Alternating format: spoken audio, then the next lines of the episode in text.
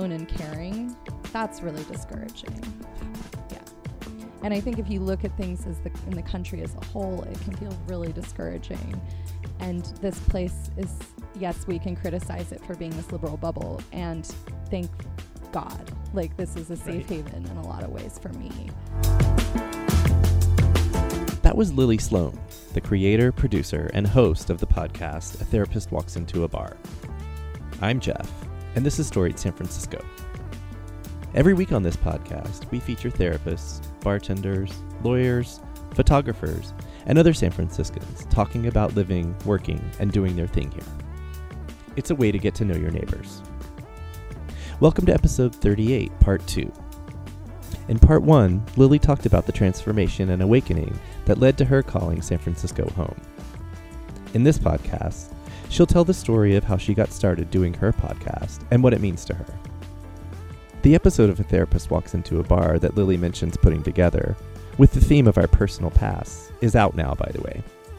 Please subscribe wherever you listen to podcasts. Here's Lily. Yeah, so so community is a huge part of the story behind my podcast. A therapist walks into a bar, mm-hmm. which we are currently in a bar where I have recorded stuff before. Oh. I love this space and yeah, my favorite my favorite place to record for my podcast is to come to like a, a backyard kind of Mhm. area in a bar cuz I'm not really going for crazy loud shots, Right. drinking, sports watching Yeah. yeah. I'm going for where are people hanging out? And where are they Mhm. hanging out with their friends? Mhm. Okay, so I'm going to back up a little bit to tell Okay. this story. So as a therapist, one of the challenges that I was noticing was how was misconceptions from the public about therapy Mhm. or maybe they weren't misconceptions, maybe they were bad experiences people had that were real and just not what therapy has to be across the board. And I wanted I there were a lot of people in my life though who weren't therapists who were curious, but they were always kind of teetering on that edge of uh, I I want to try it, but they just would it would take them forever. Mhm. And sometimes they eventually went after hanging out with me and becoming friends with Mhm. me and maybe I'd give them a name of somebody and that helped make it more comfortable for them. Right. But I think that what was missing is this kind of well, a what we call psychoeducation, which is people having uh, education about, you know, the process of change or about their own psychology or around how therapy works. So just anything that's kind of a kind of educational component to to the work. And another big part was that people didn't know how to find a therapist or didn't know that therapy could be accessible Mm-hmm. or that therapists were accessible as human beings. And so I wanted to do, and I'm also very extroverted. And so just being in my therapy office didn't quite fulfill me enough on its own. Mm-hmm. And so I wanted to do something that would kind of bring things out into the street. Hmm. And so, with another person who runs a, a therapy center downtown, Psyched in San Francisco, um, the founder of that, Traci Ruble, and I decided to do a one time project called Sidewalk Talk. And what we did was we got a bunch of trained listeners, mostly therapists, but not all, Mhm. to during Mental Health Awareness Week, there was one day we had 12 locations all over the city out on the sidewalk with a couple of listeners with t shirts on uh, and folding chairs. And they Mhm. sat on the street inviting passersby to sit down and just talk and be Hmm. listened to. It's not therapy, it's just it's just listening. And it's not recorded. Nope. It's just Yeah. That weird thing where two people talk to each other. Yeah, one, so where one person shares their feelings and the other person just listens and reflects back maybe what they're hearing. So strange. really strange and people don't it is like people don't actually get that experience Yeah. very often in their lives in their job or in their marriage or you know in their friend group it's something that people are really lacking and while therapy is more than just listening sometimes that's like the place that people get that Mm-hmm. and so we weren't charging any money. we weren't, you know, we weren't telling anyone what to do with their lives. We were just listening and we were doing that kind of as a public art piece in Hmm. a way. and it was also about raising awareness about therapy. Like if people wanted resources, we had a list of resources to give them. And that was a super powerful experience that kind of snowballed. Somebody in LA decided to work with us to start up the project there. It's it ended up being an ongoing thing that Mm. was happening weekly and throughout the city and and started to spread into other communities. When did this start? So the first time we did it was May of 2015. Okay. Yeah. And so eventually I was like, I would just sign up to do this one time thing. And it's cool that like now this is that now there's chapters opening and that it's happened in Canada. And it's like, it, that was so amazing. We got a r- lot of really cool, like great press coverage. People were really surprise, surprise. This actually resonated with people. And I'm so proud of the work that we did for that. And Tracy kept it going. Um, and I knew that there was something else missing for me. And I think that was the art piece. Hmm. And I, at the time, was really, really into podcasts. I was, I I think for me, it was like the kinds of shows I was listening to, like Radiolab, were giving me so much insight into all kinds of random stuff, whether it was science or, you know, social science or whatever, or history, while also through sound, like sound design and narrative, was really making it so human. Mhm. And I, I'd be listening to something about like some biological organism and be crying. right. I'm like, how do you do this to me every time Radiolab? and I was already a musician. I already, you know, had recording, um, some recording equipment and just experience. And I, I just realized that if there was a medium where I was gonna try to continue to connect in the community and bring concepts of personal growth and therapy out into the world, and also through a way of just being my real authentic self, that a podcast was actually a really, really great medium for that, where I could do everything. I could make music, I could tell stories, I could share stuff about myself, I could connect with strangers. And so it kind of came to me in, I think, November of 2015. It suddenly, like, the name came to me. I'm like, oh, a therapist walks into a bar. And the name kind of became the thing that, that delivered the format. I was like, okay, so I need to go talk to strangers in bars because if they aren't coming to my office, like where are they? They're at the bar. They're, you know, they might be talking to their friends. Wait a second. There's something missing there. Did you already go to bars at this time, or No. Okay? I mean, I think okay, yeah, let me let me re-explain that. Because I, I do you like jokes? Well, so I like- I jokes. like It's a great first line of a joke. So I like jokes and I knew that some there would be an element of humor to what I was doing though it's not a comedy podcast and it's definitely like dark, but my humor comes through in it too. Right.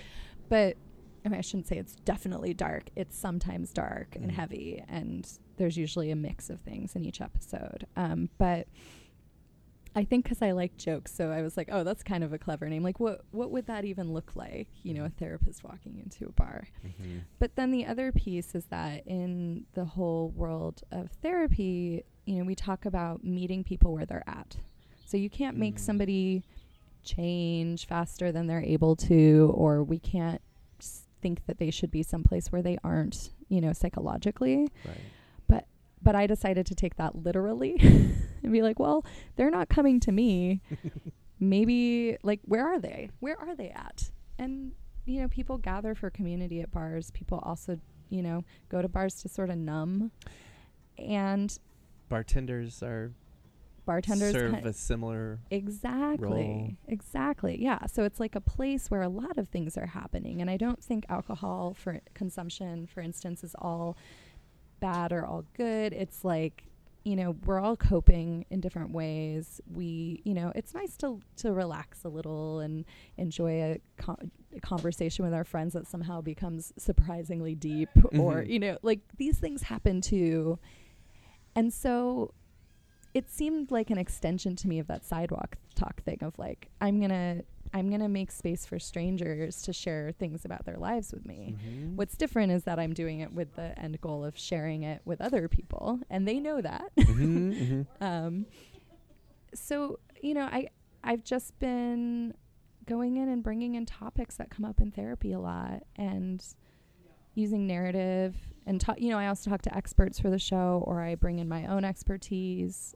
Um, I try to understand you know deep deeper narratives sometimes from other guests that I don't necessarily get in the bar setting. Though sometimes the bar setting is surprising what I'll get and people and not because people are drunk. It's more like, oh wow, someone I can finally talk to about this Mhm. thing. And I'm not doing therapy, I'm just interviewing. I'm and I'm trying to learn something about this person. And the process, I mean, I end up crying while I'm making these episodes. I mean, because the process gives me this feeling of connection. It gives me so much. And then I get feedback from listeners that they are getting that feeling of connection. So my whole thing of wanting people to feel less alone, Mm. wanting people to feel more of a sense of community even when things are really hard and we can't solve it is is working. I'm getting that outcome from doing this show and it's so deeply gratifying. Oh yeah. It means so much. It means more than fixing things means. Yeah.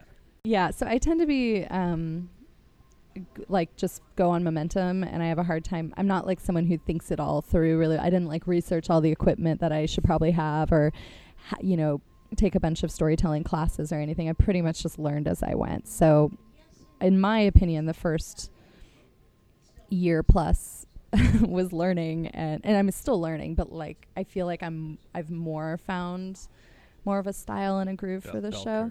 Yes, exactly. And in the beginning, I think I was trying to squeeze too much in. There was a lot of editing tricks and sound things that I didn't know yet that I've learned. I also didn't know, I wasn't confident yet about composing my own music for the show. And I'm so grateful to the people in my life who are awesome musicians that I got to use their stuff. But something that happened, you know, it probably, it kind of was a gradual thing last year where I was like, I just need to do all the music mostly. Like occasionally I can throw something else in, but this is music is something that is really important to me that I love sharing with others and this is a way that I can incorporate that part of myself. And it's a lot of work to do all these parts of the show. Yes, it is. And if people want to donate money to my Patreon account, I'd l- really appreciate it. But uh, so what I've discovered is that I would say l- maybe a year ago was when it started to dawn on me that I was now an audio producer that that was doing therapy also Hmm. and that this wasn't just an extension of my therapy work, but this for me as a person feels like one of the most authentic ways that I can make a difference. Maybe more so than for me as a person as a therapist. wow. I think that there I think I'm a good therapist and I think that my clients benefit a lot from our work. But in terms of how I can bring my full self forward, this this medium for connection and Awesome. growth and learning is where I feel like I'm really finding myself. And that could change. That could change down the road, but this is I'm feeling so enlivened by it. I had been licensed a little I had I'd only been licensed a little over a year. Mhm. Or I'd been no, I'd been licensed 2 years. Okay. Yeah, I'd been licensed 2 years and I'd been practicing probably then for like 5 years Okay. because of the years where I was getting my hours but was doing the work. Yeah, so now I've been licensed over 3 years. Um, so that yeah, that's interesting to be like, huh, like I have am I am I doing a career change? Like what's happening here? Cuz I thought I just started this. Sounds like you're just gonna kind of let it play out. Yeah, I'm going to let it play out. Yeah. Yeah, I mean, I'm I'm committed to my clients and to my practice, but my practice is very small.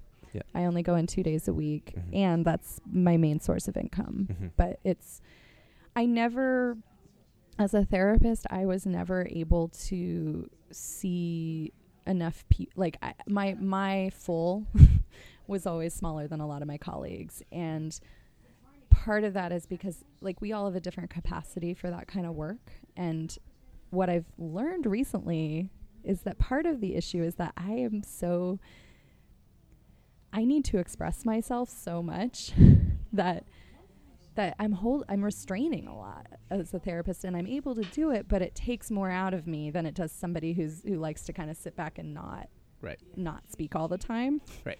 So naturally s- things that give me a microphone are kind of a good fit. So I'm never pressing stop. We'll just run out the Yeah, batteries here. Great. This is perfect. You'll do five weeks worth of podcasts. for me. Perfect. Yeah, that's that's all I ask.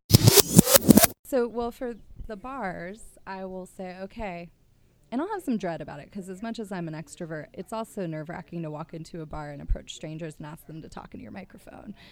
But I, so I'll pick a, you know, I've gotten better at picking places Mhm. strategically. And um, like I said, I've been really enjoying kind of the Sunday afternoon backyard beer garden kind of thing. And actually, some places, some beer gardens have food, so there can be families there. And I've even gotten to interview a child Oh, who wow. was in an episode about the unknown, and it was the best interview. It was so good. That day was so amazing because I met her, and she just had so much deep, dope shit to say. Mhm. and then I met the.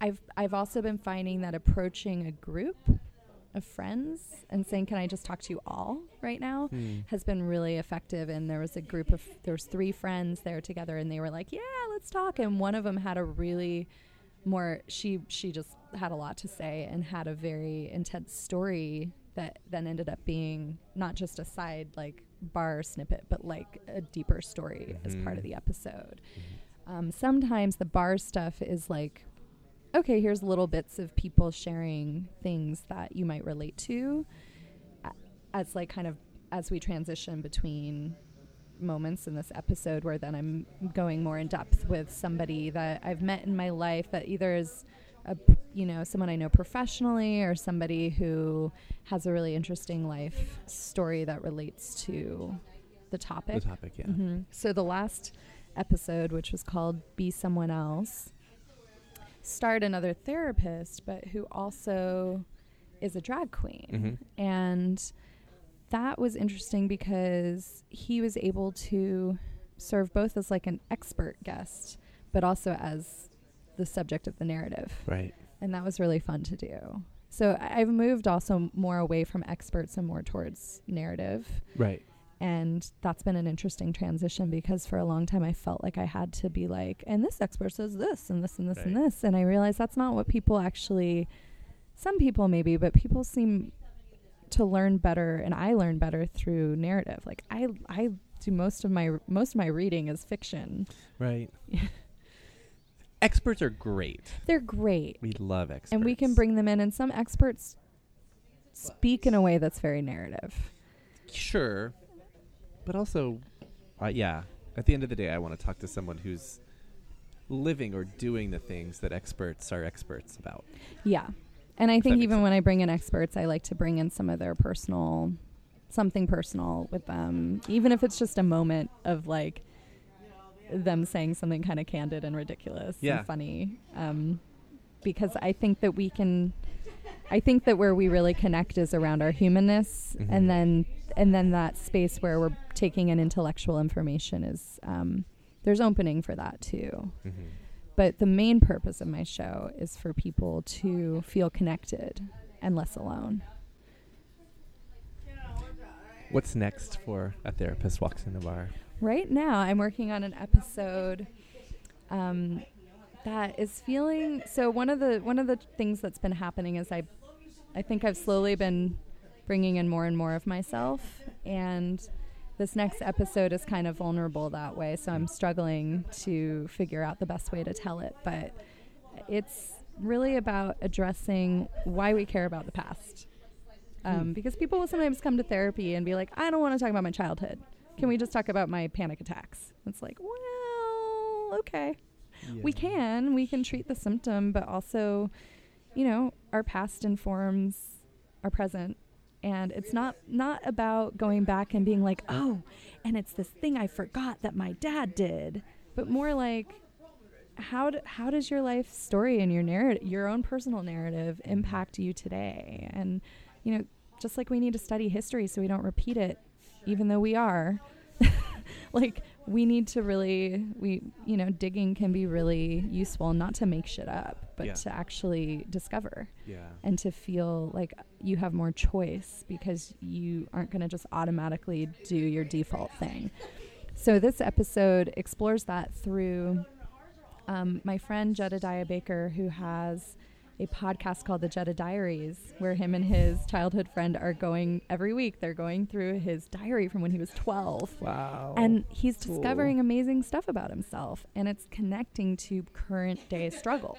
wow.